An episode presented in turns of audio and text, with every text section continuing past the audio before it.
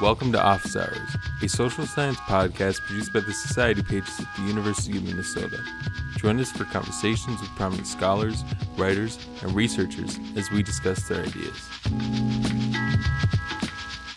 Across the country, sightings of people dressed as creepy clowns standing in forests, on roads, and doorways has exploded and captured part of the national imagination. A lot of people were unsure what to make of this odd development. Some call it a clown invasion, some call it a clown uprising, some call it the Great Clown Scare. Yet most people agree that it is indeed creepy. In this episode, guest host Ryan Larson talks to University of Delaware professor Joel Best, author of Damned Lies Statistics and Social Problems. This conversation focuses on the context of the recent clown sightings around the nation and how they connect to other popular mythologies.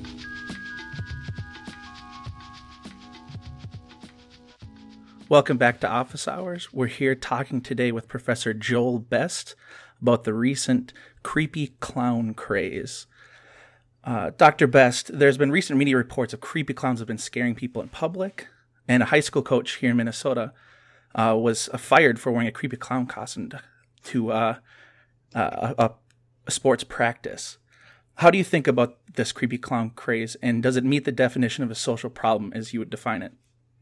Uh, well, not really. Uh, I think that that uh, the the first thing to know about this is that uh, although this seems terribly new, uh, this is actually a story that comes back uh, every once in a while. Folklorists you often call this the phantom clown uh, story, and the idea is that there are clowns that never do anything but somehow seem menacing that people report having seen. Now, there's actually, believe it or not, a literature on this. And here is a book that was published earlier this year uh, by uh, Benjamin Radford, uh, who's uh, uh, a kind of uh, amateur folklorist. And the title of the book is Bad Clowns. It's from University of New Mexico Press. So presumably his sales have skyrocketed thanks to yeah. the, uh, the, the current wave of attention. But uh, in it, uh, he uh, talks about uh, these periodic sightings, and uh, there was a, a, set of these in New England in 1981. There have been sightings in places like Scotland and Honduras. Uh, they uh, come back periodically in the United States. Uh, the last uh, wave that he talks about was from 2008. And so what you see is that this is uh, uh, kind of a recurring story, and it you know it comes along, it captures people's attention for a short period of time, and then it goes away. and what that really does is that puts it in the category of a contemporary legend, or some, what some people call an urban legend. And the idea here is that you have a story that is told as true and uh, that usually involves some sort of threat or menace from modern life. Uh, and uh, this story gets repeated for a time and then it, it fades away uh, you know, if you think about it, what you need is you need a story that is good enough so that people will remember it and want to tell it to somebody else so that it, it, it lives on. Um, and, but it, it has a relatively short lifespan. What you tend to see if you graph these things is there's a kind of a very sharp spike where you go from no reports of creepy clowns to a whole lot of reports of creepy clowns, and then very quickly to no reports of creepy clowns again. Because, uh, you know, at some point when you say to somebody, Have you heard about the creepy clowns? and they say yes, then, you know, the, the legend has sort of run its course for a time. And you can see this story in lot, you know, in, in lots and lots of uh, uh, cases, the same dynamics occur. Uh, the same thing happens with with uh, joke cycles and so on and so forth. So that uh, a there'll be a warning that drug dealers are uh, peddling uh, drugs to preschool students in the form of lick-on tattoos, and this will come into a town and it will spread, and everybody gets very excited about it. and then it'll go away, and it may take 10, 15 years before the story comes back again. And that's what you really have here. So this is this is not new. Uh, it's uh, actually a folk uh, tale. It's not a very good folk tale because it doesn't have much of a plot or much of a narrative, but it's it's a uh, a legend that has been around before and undoubtedly will come back again. Now, what's making it different this year is that we have the fabulousness of social media. So the social media allows uh, contemporary legends to spread in a whole new way. Uh, uh, you know, you can, uh, you know, attach pictures. You can uh, uh, do all kinds of terrific things, and you know, you can reach lots and lots of people very quickly. And so I think this this story this year has really benefited from that what is it about the clown craze that makes these claims so uh, uh, legitimate to people? You know, is it the you know, for example, the piggybacking off of you know, narratives around threats to child child safety, et cetera? Well, sure. It it, it taps into uh, you know I think it taps into a, a couple of things. One thing that you know I have a little trouble relating to, but I've been reading a lot about creepy clowns in the last month or so. Uh, uh, you know, some people really don't like clowns. Uh, you know, I I'm uh, sort of indifferent to clowns. I don't really, you know, they don't particularly bother me. I'm not particularly fond of them, but it's remarkable how many people I'll uh, have say to me, you know, I just hate clowns. I've always hated clowns. I, I, I, I haven't liked clowns even since I was a little child. And so the, the clown is is uh, sort of a symbol that makes some people uncomfortable. And it's also a story that has, uh, you know, it, it, it taps into uh, lots of popular culture. You have, uh, uh, you know, uh, movies with sinister clown figures. you have books with sinister clown figures, and so on. So, and of course, that I think ties into the idea that on the one hand, uh, the clown is supposed to be, at least uh, in theory, this figure of joy and so on. But at the same time, uh, you know, the clown is masked. You can't really know what's going on behind the uh, uh, the masked figures. Uh, you know, you know what, what's really the person is really thinking about.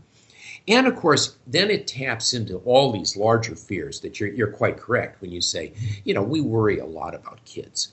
And so uh, we are, uh, and partly we worry about kids because we think that kids are young and vulnerable and innocent and they need to be protected. And partly we worry about kids, I think, because that's a way of talking about the future. Uh, you know, we are continually bombarded in modern life with apocalyptic stories about how the world could end you know and there are just a bunch of them there's nuclear war there's nuclear winter there's uh, econ- uh, economic collapse there's ecological catastrophe there's global pandemic you know uh, there are asteroid strikes and robot uprisings. I mean you know there there are all these visions of what could go wrong. And you really can't do anything about any of this. Uh, you know, uh, deciding that you're going to take a cloth bag to the grocery store is not going to appreciably affect climate change. You know, you're, you're, you're pretty powerless. But when we talk about children, we often say that children are, you know, the, uh, the future. They're our most valuable resource. Uh, people, you know, the children are the walking, talking future. And if you have some in your house, why you know they're they're they're a very real link to the future. And so you you can worry about protecting kids. And so you worry about stranger danger and you worried about poisoned halloween treats and you worry about you know kidnappers and and you know why not worry about creepy clowns? Uh, you know it all makes about the same amount of you know it's it's it's all things. And and you know to be sure there are some real dangers for children but most of these things are become inflated in our minds. We're, we're thinking it's a much more serious problem than it is. You often joke about around the halloween season getting asked about poisoned halloween candy oh yeah. i'm sure you bring that up.